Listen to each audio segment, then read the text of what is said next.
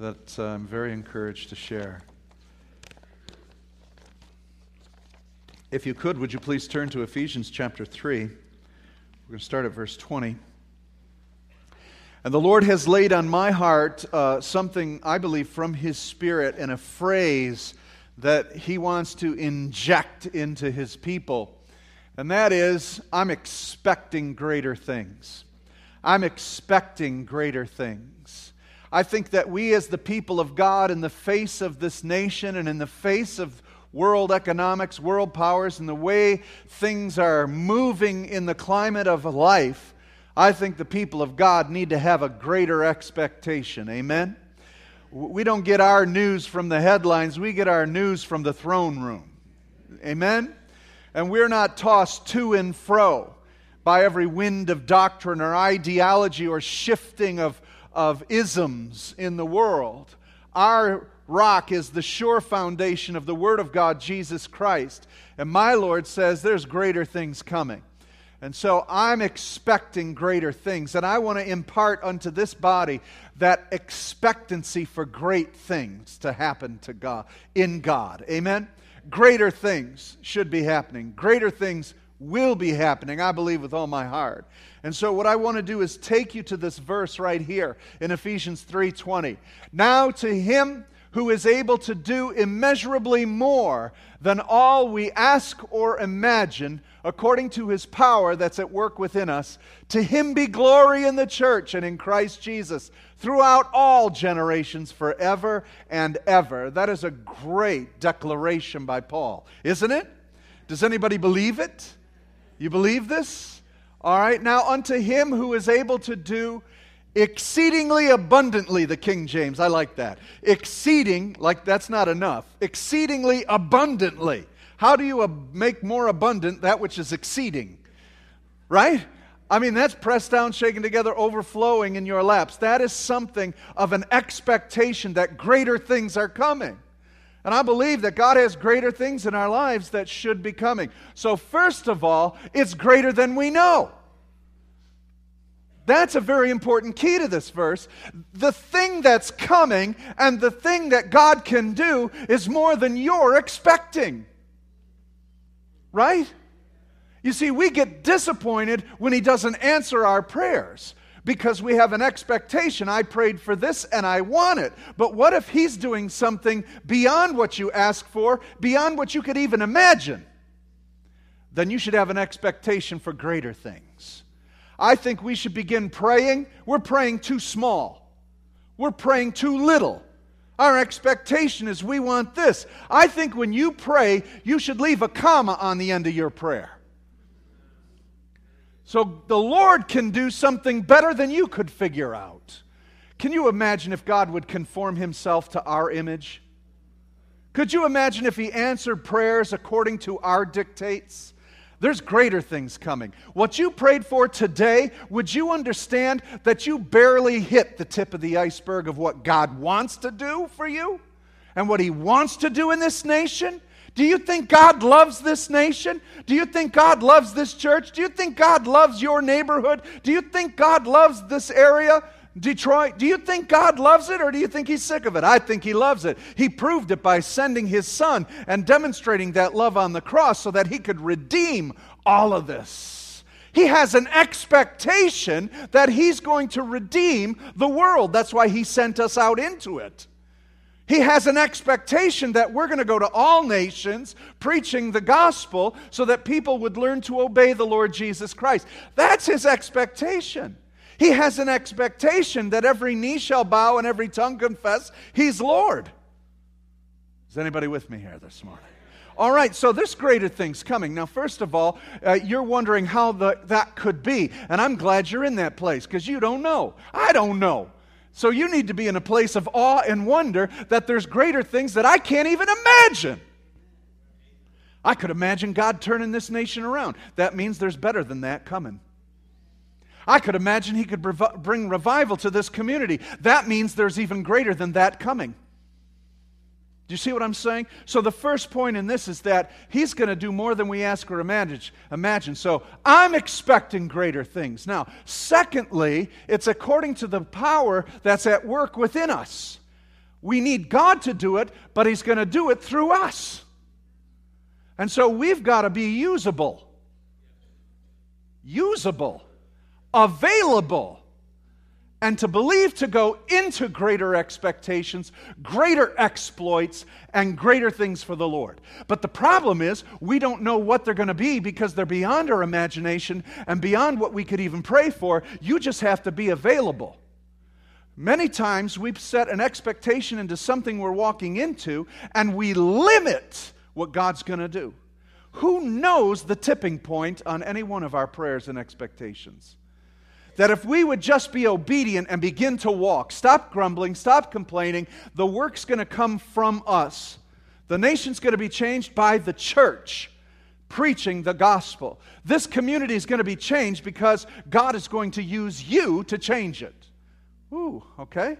So greater things are coming. So that would mean, now put this equation together. This is totally cool that if he's going to do things above what you could ask or even imagine, and he's going to do them through you, there's greater things coming in you.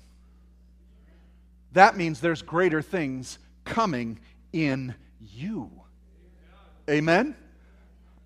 And last of all, so that there will be glory in the church. The church needs to have glory in it. You know what glory is? Echad in the Hebrew. It is the weight of his presence. I'm looking for the day because there's things here we haven't even thought or imagined, and He's going to do with us according to this verse. And I'm waiting for the day that when people walk through those doors, they can't make it up the aisleway because the weight of God's presence is going to keep them back at the back. We're going to have to put doors, they'll have to climb through the windows. But they can't get in, they'll be falling out here. We're going to have to just open it up. Maybe we'll get rid of the building and just walk through the streets. That's what happened in the early church. Peter walked down the streets and people got healed by his shadow. Who would have thought of that? Do you think Peter said, You know what? I'm going to go to Solomon's temple today and worship, and I think that I'm going to have my shadow heal people? He had no clue. Right? You remember when he prayed for the, for the woman to rise from the. He, he had no clue. He's preaching to Cornelius. He had no clue that Gentiles could get saved. He's preaching, and God's using him, and Cornelius and all his family start speaking in tongues and filled with the Spirit. He's going, What's going on here? I want to live like that. See, we always think the great men of God, hallelujah, praise God. We know exactly what we're looking for. You do this and you do that. And you know what? That's actually limiting to God. You know, go ahead and say those things, but God's going to do exceeding abundantly above what you ask and think because He wants you to be totally freaked out too. You're just going to be walking and going, Oh, did you see what just happened? Right? I'm excited. There's greater glory. There needs to be glory in the church. And if you're saying, well, that's just for the, th- the early church, how about this? Through, oh, I didn't underline it. Gee. Throughout all generations. That includes you and I. This verse is speaking to us that throughout all generations, there should be glory in the church, and there is going to be glory in the church, and it's going to be used and developed in us beyond what we're asking and what we're praying for. Oh, greater things are coming. Amen? Greater things are coming. The law of expectation. Now, the New Age movement's picked up on this, the law of expectation, because it's a law in the universe. I mean, Oprah's picked on this, picked up on this, the secret and all this. But this is just scripture, the law of expectation. That if you put your expectation in something, you're going to see something develop. Amen? I mean, people know about positive thinking, right? But we're not talking about positive thinking. We're, and we're not even just talking about positive confession. We're talking about the will of God. It's ordained determined, predestined. We're walking in the faith of our Lord Jesus. The law of expectation says we get what we expect out of our life. We see what we expect to see. We feel what we expect to feel. We act the way we expect to act, and eventually we achieve what we expect to achieve. There's a power in that, there's a strength in that. Sports, uh, athletic people do that. They, they visualize running across the finish line. Now they got to work out so that they can run through the finish line, right? You can visualize all you want, but you've never run. Good luck. There's got to be a labor to it too, so you got to put your efforts towards it. But there's all that kind of expectation that we're going to accomplish it. But I love the verse we started with because what it is saying is you could have positive energy, you could have positive confession, you can have an expectation, but my God's going to do even better than that.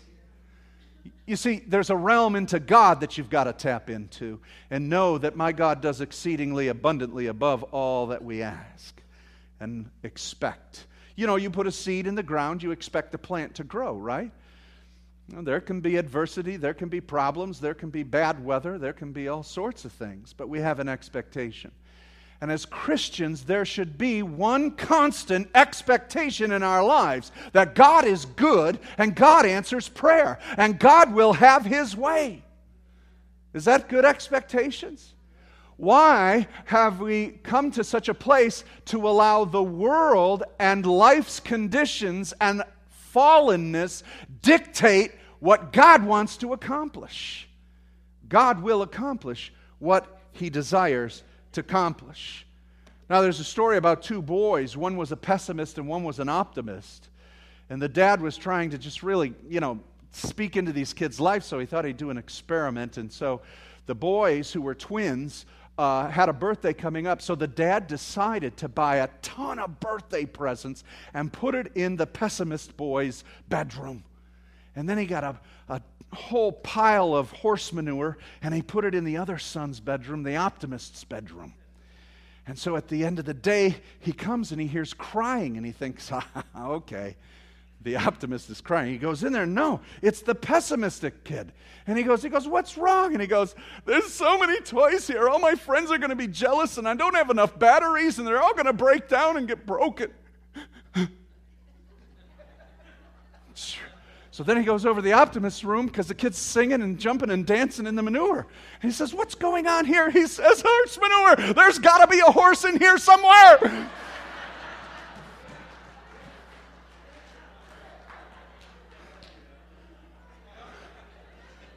Listen, I got a God who came, died on the cross to bring the power of the resurrection into life and to deliver us and to save us and to heal us and to turn this world around. I've got great expectation for what God wants to do with His church.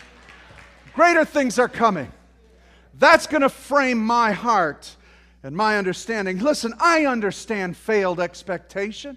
I know what it's like to have depression. Depression is a place where there is an absence of hope. I understand darkness. I understand the fear of death. I understand these things. My father commits suicide when I was 17. I understand what it feels like to face death and not know if what life is for and the reason for it. Some of the closest men in my life, my brother in law killed on a motorcycle when I was 30. All these things lost in my life, and I had come to such a place of depression, I had no hope in anything. I know these feelings. I know them. I'm not just a rosy, happy guy. I've been through the muck and the mire and in a hole that I never thought I could ever climb out. But the one ray of hope that changed it and I began to see was that if there's a God, things have to change. And if things change, they can change for the better. And I didn't know how, I didn't know when, I didn't know where, I didn't know why, or how any of this change would come. But the smallest twinkle and glimmer of hope changed my life. So, I'm telling you, hope is a vision. And depression, uh, uh, that place of sorrow. I know there's clinical depression, and I'm not going to have to qualify all the medical issues, but I'm talking about just the sense of an absence of hope. I want you to have a glimmer of hope that if there's a God, He's going to change your condition. And that hope is going to be everything that makes a difference. The world needs hope today. Somebody's got to give this world a glimmer of hope. And if we, the church, say we've got great expectations of what our God's going to do, we can get through it. Amen? How many of you remember Joseph? You see, there's a God factor in all of this. Joseph could have been a pretty bitter guy. He was sold by his brothers who wanted to kill him. They decided they'd be nice and just get rid of him. And they sent him off to Egypt. And, and every time, how many is this like your life? Every time you thought you'd get somewhere, it was chutes and ladders. You'd get close to the end and boom, right back down again. I think shooting and ladders is a demonic game. It's built to, to frustrate you. We had to put it away. Our kids couldn't play that game, it caused too much emotional damage. Every time. And they put the biggest chute right next to the end. Is that evil? That's evil. I guess someone, uh, that's a pessimist who made this game. I want our kids to know that life is going to ruin them. You get that far and you're going down.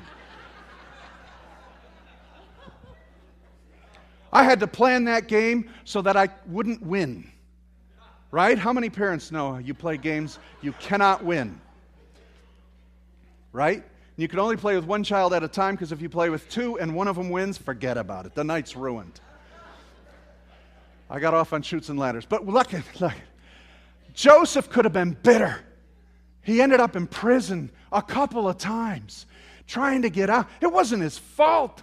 The lady was after him. He didn't do anything. He ends up in prison. He wants to get out. He tells a butcher and a baker, I don't know where the candlestick maker was. They forgot about him. He finally gets out. And then you remember what he said?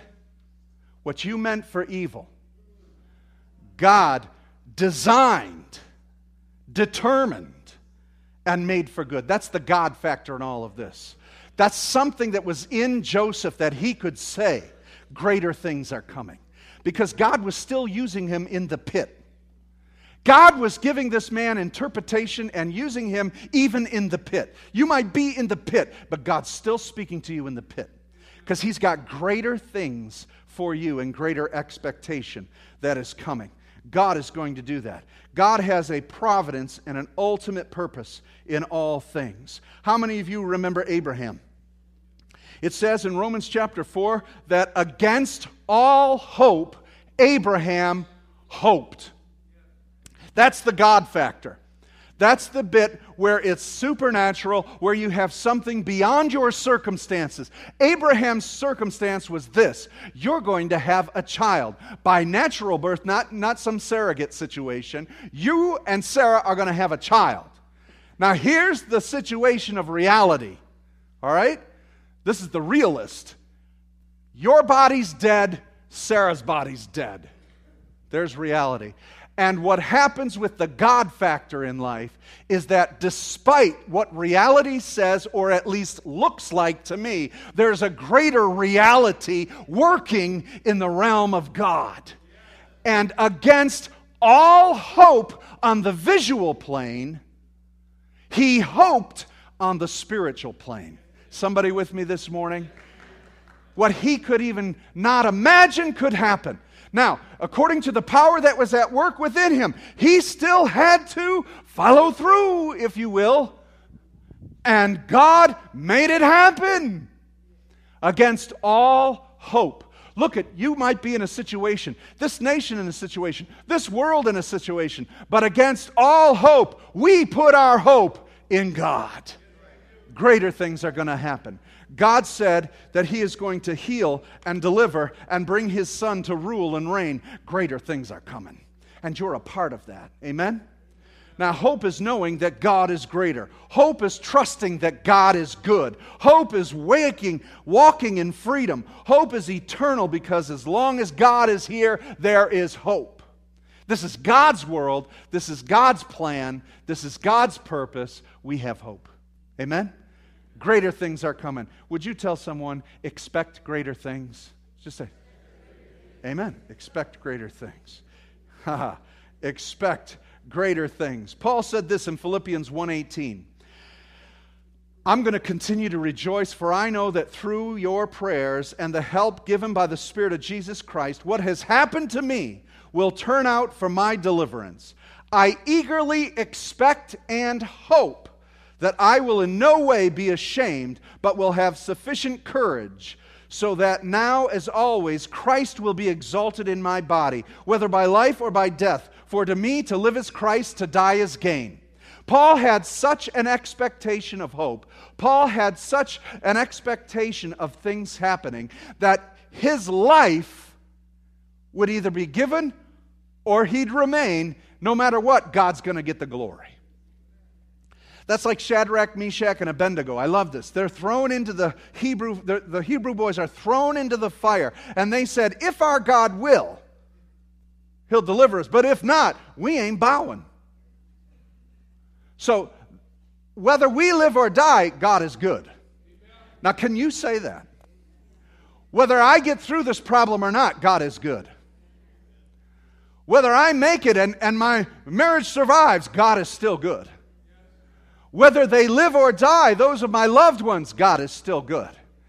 And Paul said, Look at whether I live or die, whether I get through this or not, I have good expectations. God's going to use me. God's going to use me. And, and Paul was stoned, Paul was shipwrecked, Paul was beaten, Paul was all those things. And he says, You know, God's working all this out. I'm availing myself to God. I might get beat up another time. That's not a defeat, that's an opportunity for God. Huh? Can, can we say that? I don't know what's coming to this nation. I don't know what's going to happen to our form of government as we know it. But that don't affect me because God's good. Use me, God, in the midst of it. Use me. Right? How many Christians have lived in lands that have been overthrown and overrun with other governments and other political systems? Did they say, oh, God's no longer on the throne? I got to give up. One of the main things I saw in Russia when we were there, uh, I was there in, uh, I don't know when, Anyways, it was before the wall came down. Was it 92? Something like that. Is that right, Charlie? 91. Thank you. 91. He was with me. So, good thing. In 91, one of the things we saw as the wall came down and was, communism was defeated and all the churches were guttered because they were used for am, uh, ammunitions dumps and all these different things is there were Christians there. And they outlasted communism. Communism came in for 70 years, but you know what? God is good and God is greater. You can't kill it, you can't stop it. China tried to extinguish Christianity. Did the Christians give up? The church has multiplied greater and farther than ever before. You can't stop this thing, right? Gamaliel understood that. He said, if this is of God, you can't stop it. And it is of God for 2,000 years. Greater things are coming whether the economics change, whether our government changes, whether your situation changes, I don't change with them. I don't determine God by my outside external issues. My God's good. And I lend myself to greater things for God no matter what. Amen? We'll go out in a blaze of glory. That's fine too. How many of you remember David and Goliath, right? Everybody said he's too big, we can't kill him. David said he's so big, I can't miss him. Now that's an expectation, right? All right, so let me take you some, through some really practical ways to get this mindset. Greater things are coming. I expect greater things to come. Say it again. I expect greater things to come. All right, now the first one is is how you set your day. When you get up in the morning, all right, when you start your day, the first 10 minutes of your day is established in your heart and mind what to do. Do you know that God has ordained plans for you for that day from the beginning of eternity. There are providential things that God has established to be accomplished that day, but you woke up on the wrong side of the bed. Now, God's going to have His way. You can either sing into that thing or He'll push you into it. So, what are you going to do, right? I like what the psalmist said In the morning, O Lord, you hear my voice. In the morning, I lay my requests before you and wait in what? Expectation. You got to have God in your day. You have to have an expectation. Now, how many of you have had days that just got worse from the minute you hit the floor? Yeah. Mm hmm. But your understanding of the Lord can, can it change that whole thing. Emotionally, by the end of the day, you might be just tore up and beat up, but you know God is good. And God's going to work something out in this. This is what the world needs. They don't have this power of hope. Faith is the substance of things that are hoped for, the evidence of things not seen. It's above what we ask or even imagine. But at the end of the night, when you've been beaten up through the, that whole day and you lay your head to rest, you say, God, I don't know what happened, but you're in control. Right? So set your expectation to the Lord. And start off the Lord. That's why he told Jeremiah, My mercies are fresh and new when? Every morning. Right? He's better than the milkman. That reference is lost on everybody that's 30 and under. There is no milkman. And unless you're looking for a house in this neighborhood, you don't even know what a milk chute is. Right? All right, well, God delivers right on time. God always delivers. Now, how about this? Number two, you have to trust God's character. We know that in all things God works for the good of those who love Him, who have been called according to His purpose. God is good.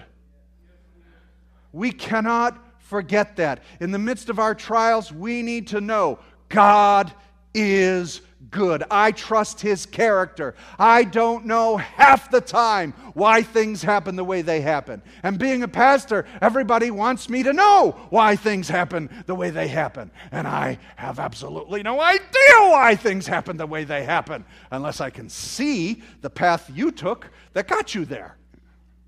But if that's not the case, I do know one thing my God is good. I trust his character. I trust his character at all times. It may look like something. Egyptian army coming at us very strong with chariots, water in front of us. We're in trouble. But Moses turned to God, and God had a way of escape. Amen? You see, you have got to set your expectation on God. He will work all things together for the good. And that in the Greek, that sense of working towards the good, the Greek concept is he made a pattern. He has woven this thing together for good. There is a pattern of goodness over your life, a pattern of sovereignty to the goodness and to the glory of God. You may have to go through a valley, but God put that valley there for the goodness that He's going to accomplish in us. Greater things are coming. Amen? Third thing, hope in God. Find your confidence in God in the midst of fear and anxiety. Fear and anxiety will come on us, it'll scare us, it'll frighten us, but you have to reset your mind. Set your heart on things above. Fix your eyes on the Lord Jesus Christ. You'll see this language over and over. Set your hope on the Lord. Amen? And so there's a setting, there's a fixing, there's an adjusting. So you get hit by a wave of something, you get back up and you refocus and you reset your mind, not on the situation, but on God. I want to read to you 2 Corinthians 1 8. Paul says this, and he says this. I'm going to read it from the Message Bible, which is a paraphrase. We don't want you in the dark, friends, about how hard it was when all this came down on us in Asia. It was so bad we didn't think we were going to make it. We felt like we'd been set, sent to death row, that it was all over for us. And as it turned out, it was the best thing that could have ever happened. Instead of trusting in our own strength and our own wit to get out of it, we were forced to trust in God totally. Not a bad idea since He's the God who raises the dead. And He did it. He rescued us from certain doom. And He'll do it again, rescuing us as many times as we need rescuing.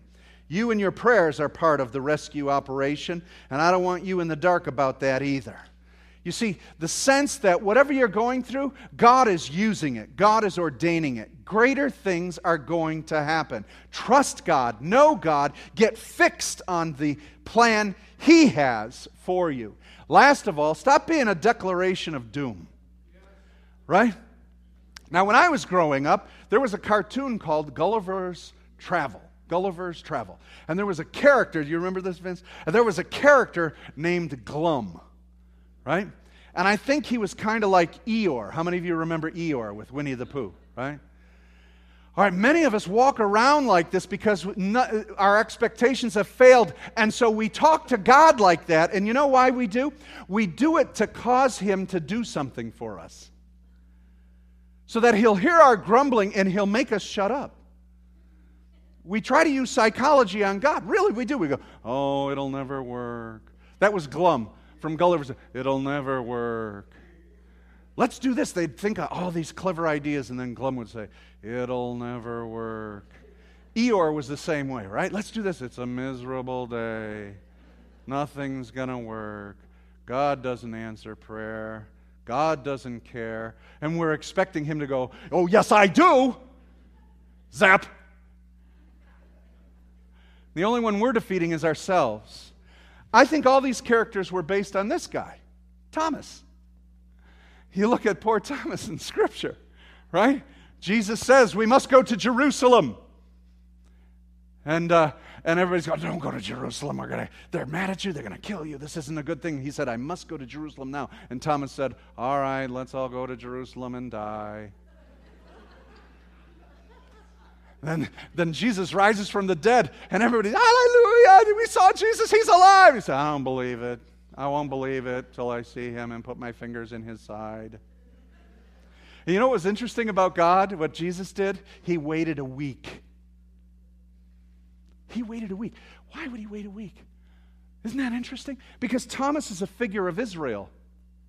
Jesus rose from the dead and he declared who he is, and all the Gentiles accepted him, but there's one group that didn't. And Israel has to wait for that period of time till Christ will appear to them uh, once again.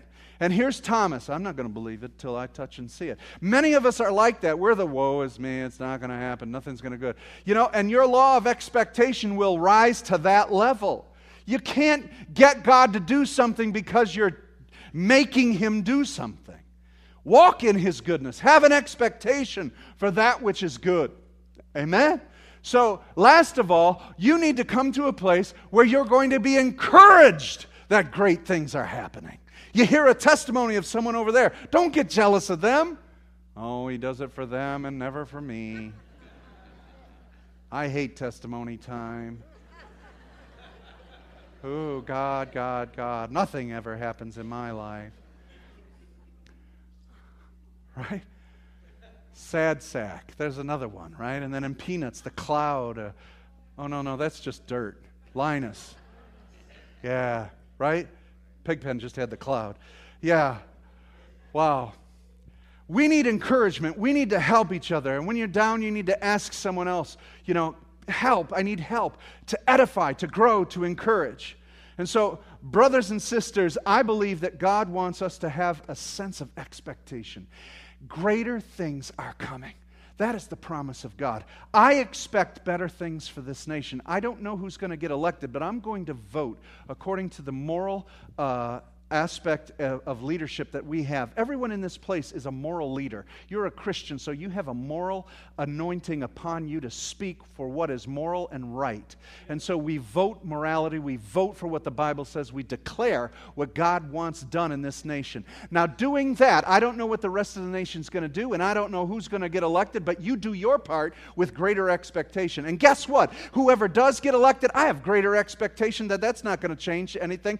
God's going to change change everything. I have an expectation that the church is going to rise up. And I have an expectation that we can change this nation. I have an expectation for that. I have an expectation that great things are going to happen with this church. God's going to do something for us. If I didn't, you, you, you need to get rid of me. Vote me out. But if you, if you have a pastor that says, well, we'll try again sometime. Thanks for coming, anyways. Seriously? Come on.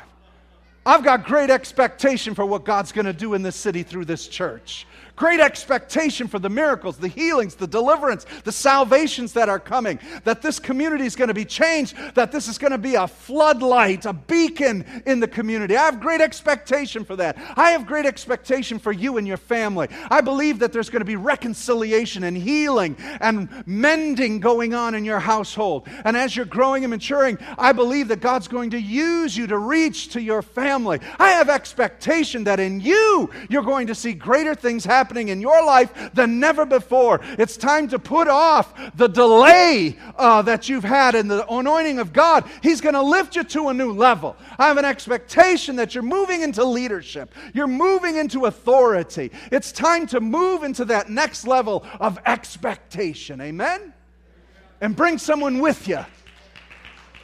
Let's bow our heads. Father, we give you glory today. Hallelujah.